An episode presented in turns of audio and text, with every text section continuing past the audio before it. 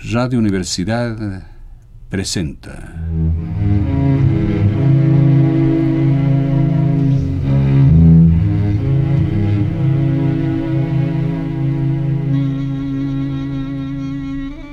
La llave del tiempo. La clave del tiempo. La nave del tiempo.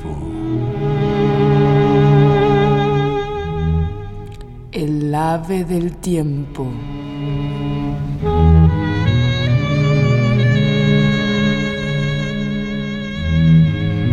Prosa de Jorge Luis Borges.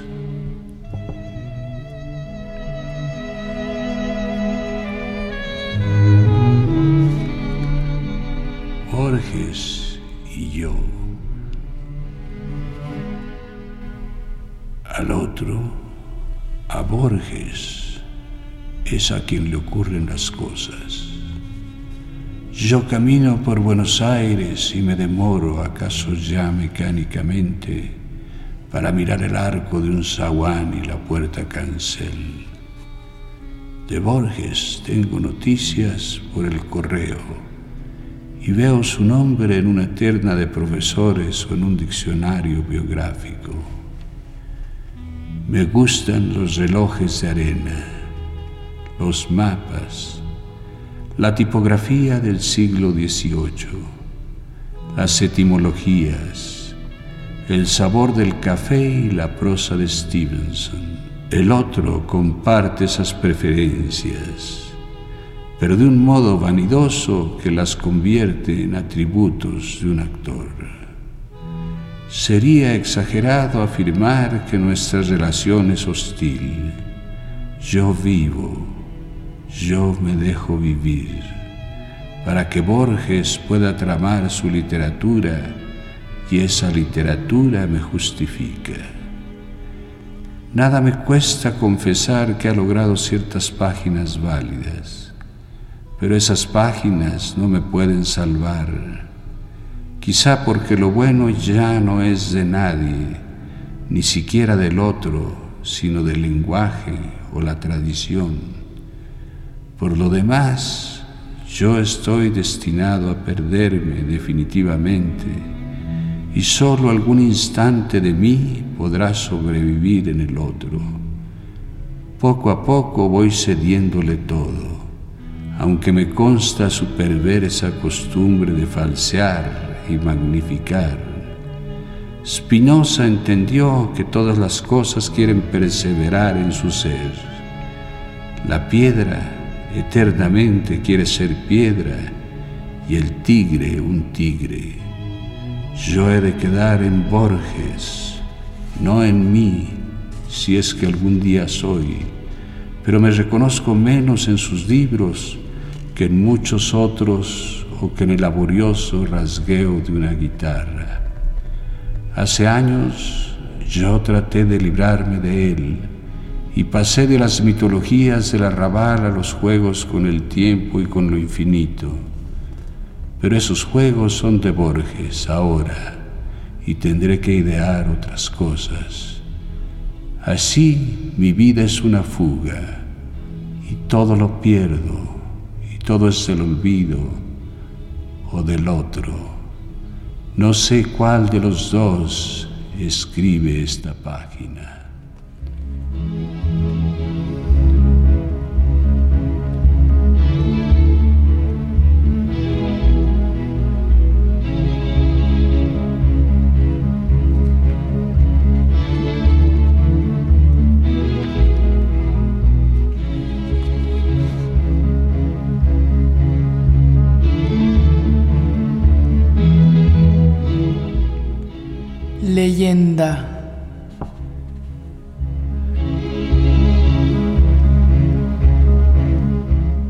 Abel y Caín se encontraron después de la muerte de Abel.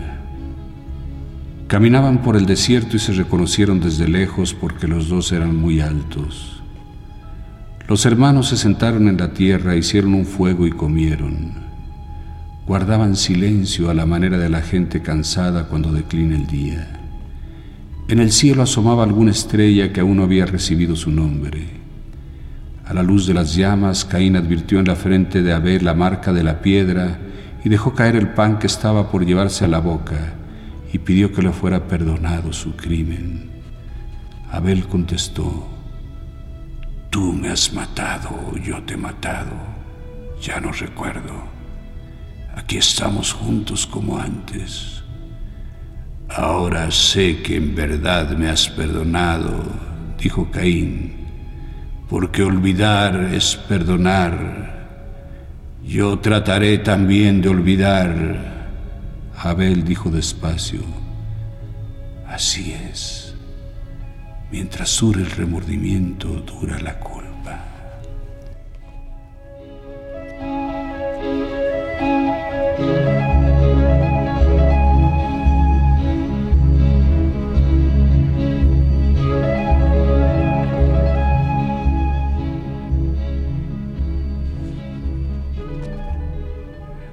His end and his beginning.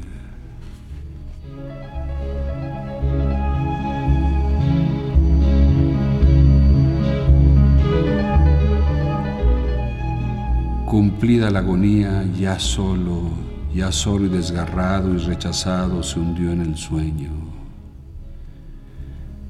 Cuando despertó lo aguardaban los hábitos cotidianos y los lugares se dijo que no debía pensar demasiado en la noche anterior y alentado por esa voluntad se vistió sin apuro. En la oficina cumplió pasablemente con sus deberes, si bien con esa incómoda impresión de repetir algo ya hecho que nos da la fatiga. Le pareció notar que los otros desviaban la mirada. ¿Acaso ya sabían que estaba muerto? Esa noche empezaron las pesadillas no le dejaban el menor recuerdo, solo el temor de que volvieran. A la larga el temor prevaleció. Se interponía entre él y la página que debía escribir o el libro que trataba de leer. Las letras hormigueaban y pululaban. Los rostros, los rostros familiares iban borrándose. Las cosas y los hombres fueron dejándolo su mente se aferró a esas formas cambiantes como en un frenesí de tenacidad.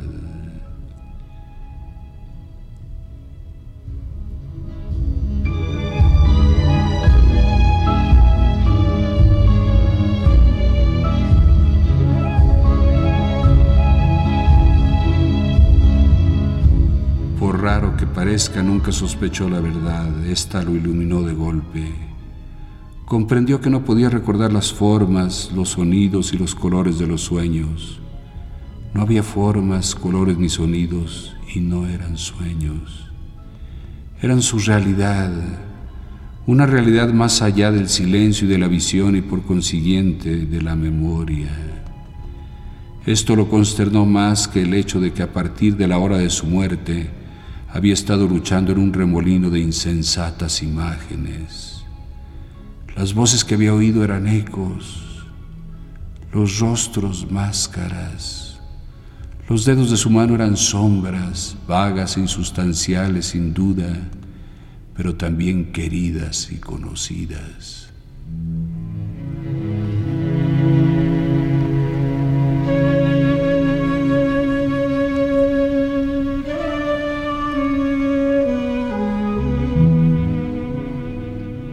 De algún modo sintió que su deber era dejar atrás esas cosas.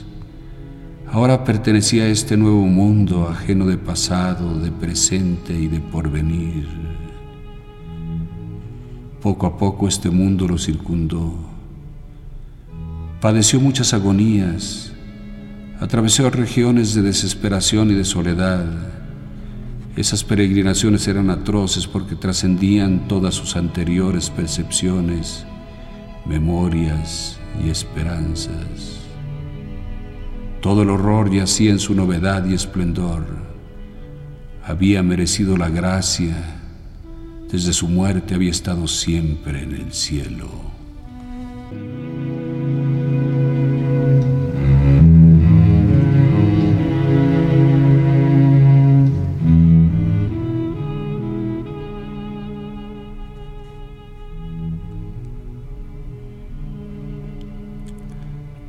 Palacio.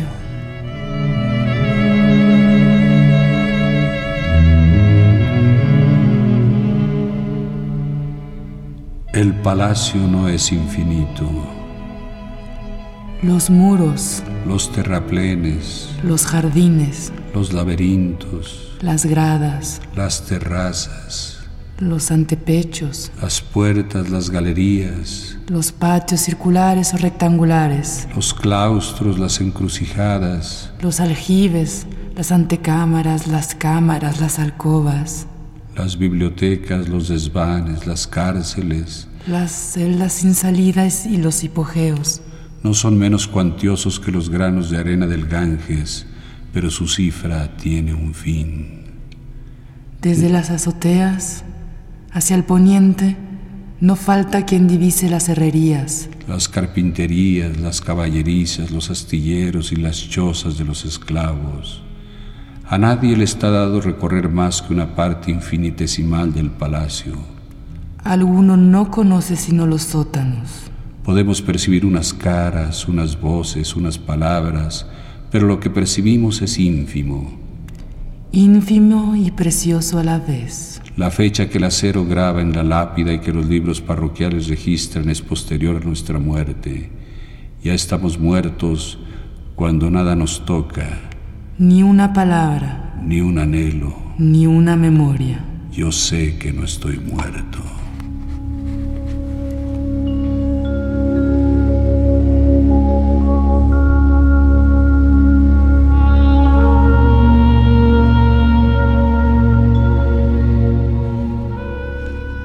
Hengist quiere hombres. 449 AD.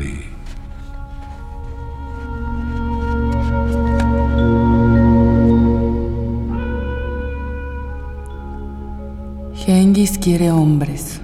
Acudirán de los confines de arena que se pierden en largos mares, de chozas llenas de humo, de tierras pobres, de hondos bosques de lobos en cuyo centro indefinido está el mal.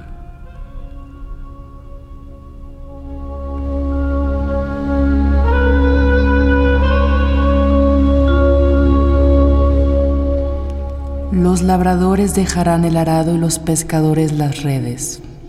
Dejarán sus mujeres y sus hijos, porque el hombre sabe que en cualquier lugar de la noche puede hallarlas y hacerlos.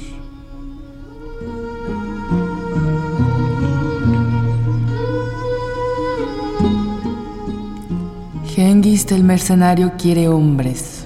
Los quiere para develar una isla que todavía no se llama Inglaterra.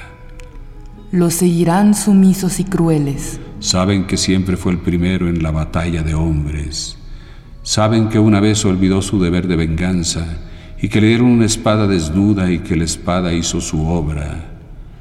Atravesarán a remo los mares, sin brújula y sin mástil. Traerán espadas y broqueles, yelmos con la forma de un jabalí, conjuros para que se multipliquen las mieses, vagas cosmogonías, fábulas de los unos y de los godos. Conquistarán la tierra, pero nunca entrarán en las ciudades que Roma abandonó, porque son cosas demasiado complejas para su mente bárbara. Genghis los quiere para la victoria, Para el saqueo, para la corrupción de la carne y para el olvido, Genghis los quiere. pero no lo sabe Para la fundación del mayor imperio. para que canten Shakespeare y Whitman, Para que dominen el mar las naves de Nelson. para que Adán y Eva se alejen tomados de la mano y silenciosos. Del paraíso que han perdido. Genghis los quiere Pero no lo sabrá para que yo trace estas letras. Mm-hmm.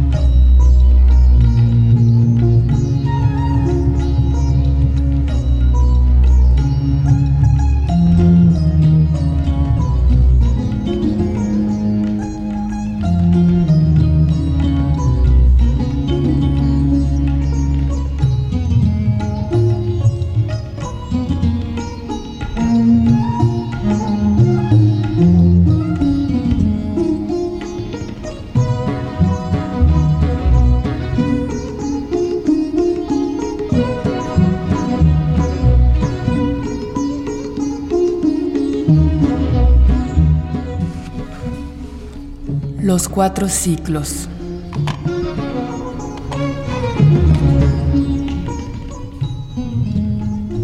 Cuatro son las historias.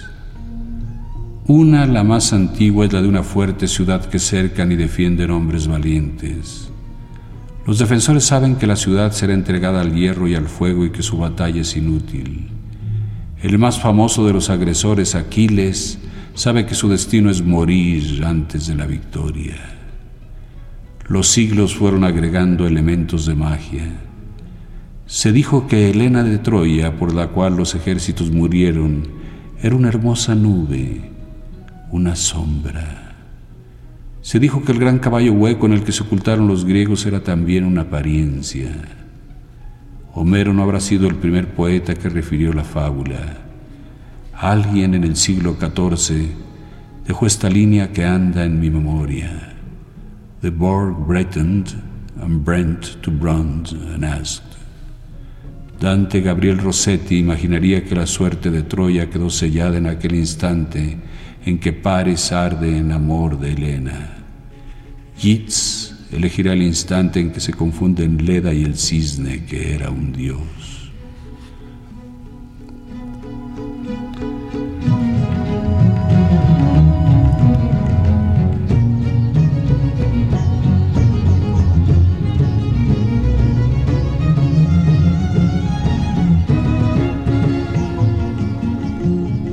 Otra que se vincula a la primera es la de un regreso. El de Ulises que al cabo de diez años de errar por mares peligrosos y de demorarse en islas de encantamiento, vuelve a su Ítaca.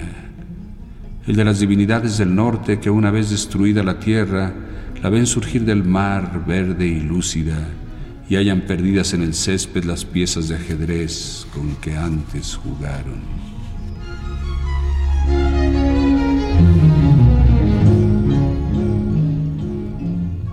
La tercera historia es la de una busca. Podemos ver en ella una variación de la forma anterior, Jasón y el Bellocino, los treinta pájaros del persa que cruzan montañas y mares y ven la cara de su dios, el Simurg, que es cada uno de ellos y todos.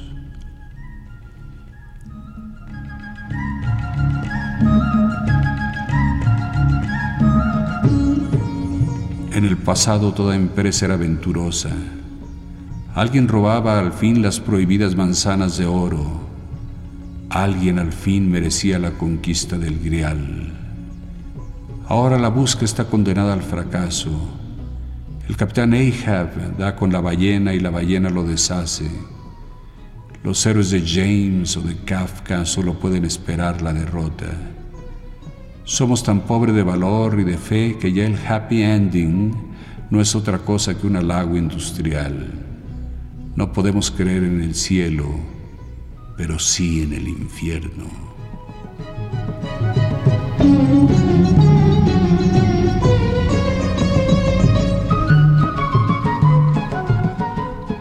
La última historia es la del sacrificio de un dios, Atis. En Frigia se mutila y se mata. Odín sacrificado a Odín el mismo a sí mismo pende del árbol nueve noches enteras y es herido de lanza. Cristo es crucificado por los romanos. Cuatro son las historias. Durante el tiempo que nos queda seguiremos narrándolas transformadas.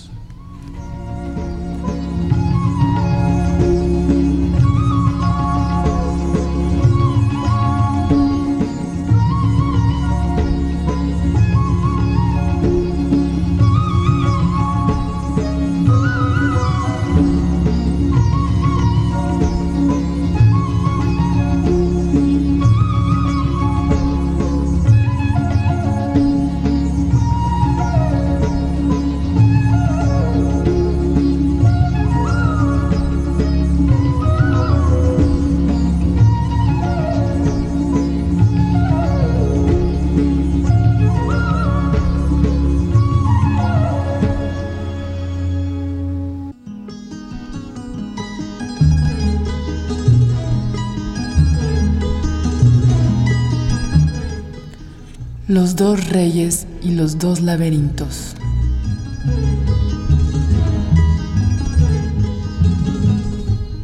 Cuentan los hombres dignos de fe, pero Alá sabe más, que en los primeros días hubo un rey de las islas de Babilonia que congregó a sus arquitectos y magos y les mandó construir un laberinto tan perplejo y sutil que los varones más prudentes no se aventuraban a entrar y los que entraban se perdían.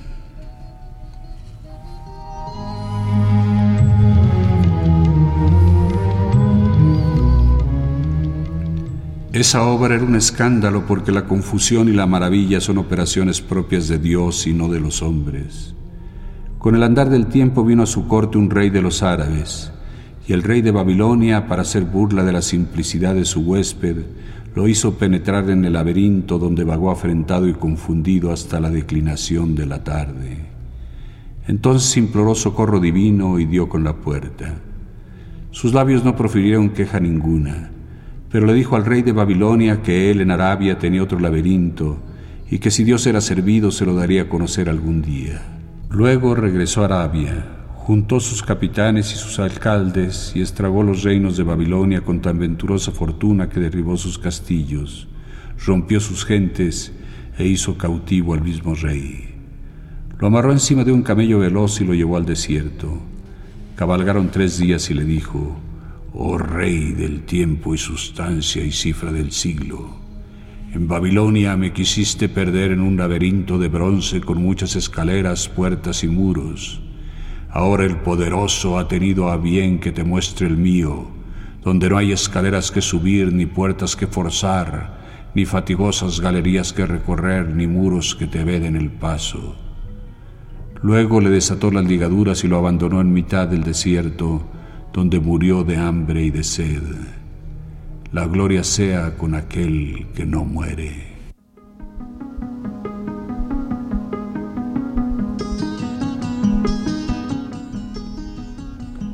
Argumentum ornitologicum.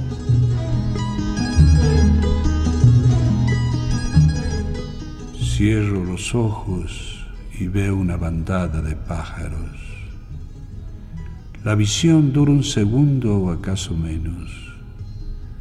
No sé cuántos pájaros vi. Era definido o indefinido su número. El problema involucra el de la existencia de Dios. Si Dios existe, el número es definido, porque Dios sabe cuántos pájaros vi. Si Dios no existe, el número es indefinido porque nadie pudo llevar la cuenta. En tal caso vi menos de diez pájaros, digamos, y más de uno, pero no vi nueve, ocho, siete, seis, cinco, cuatro, tres o dos pájaros. Vi un número entre diez y uno que no es nueve, ocho, siete, seis, cinco, etc. Ese número entero es inconcebible. Ergo, Dios existe.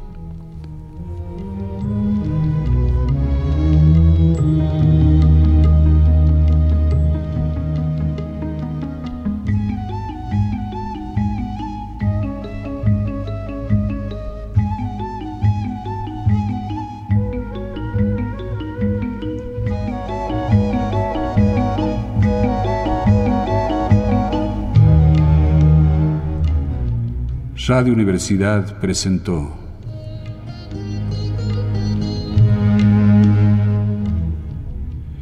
Textos breves de Jorge Luis Borges.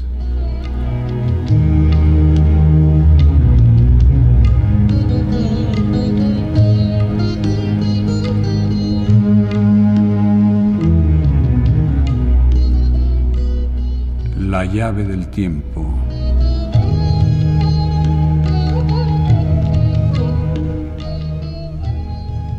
La clave del tiempo.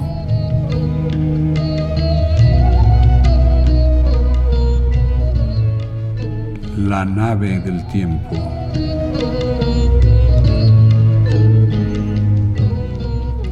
El ave del tiempo.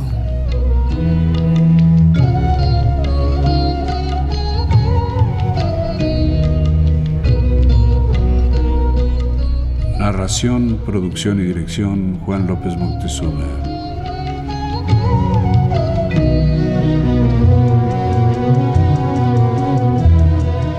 También en la lectura, Karim Burnett.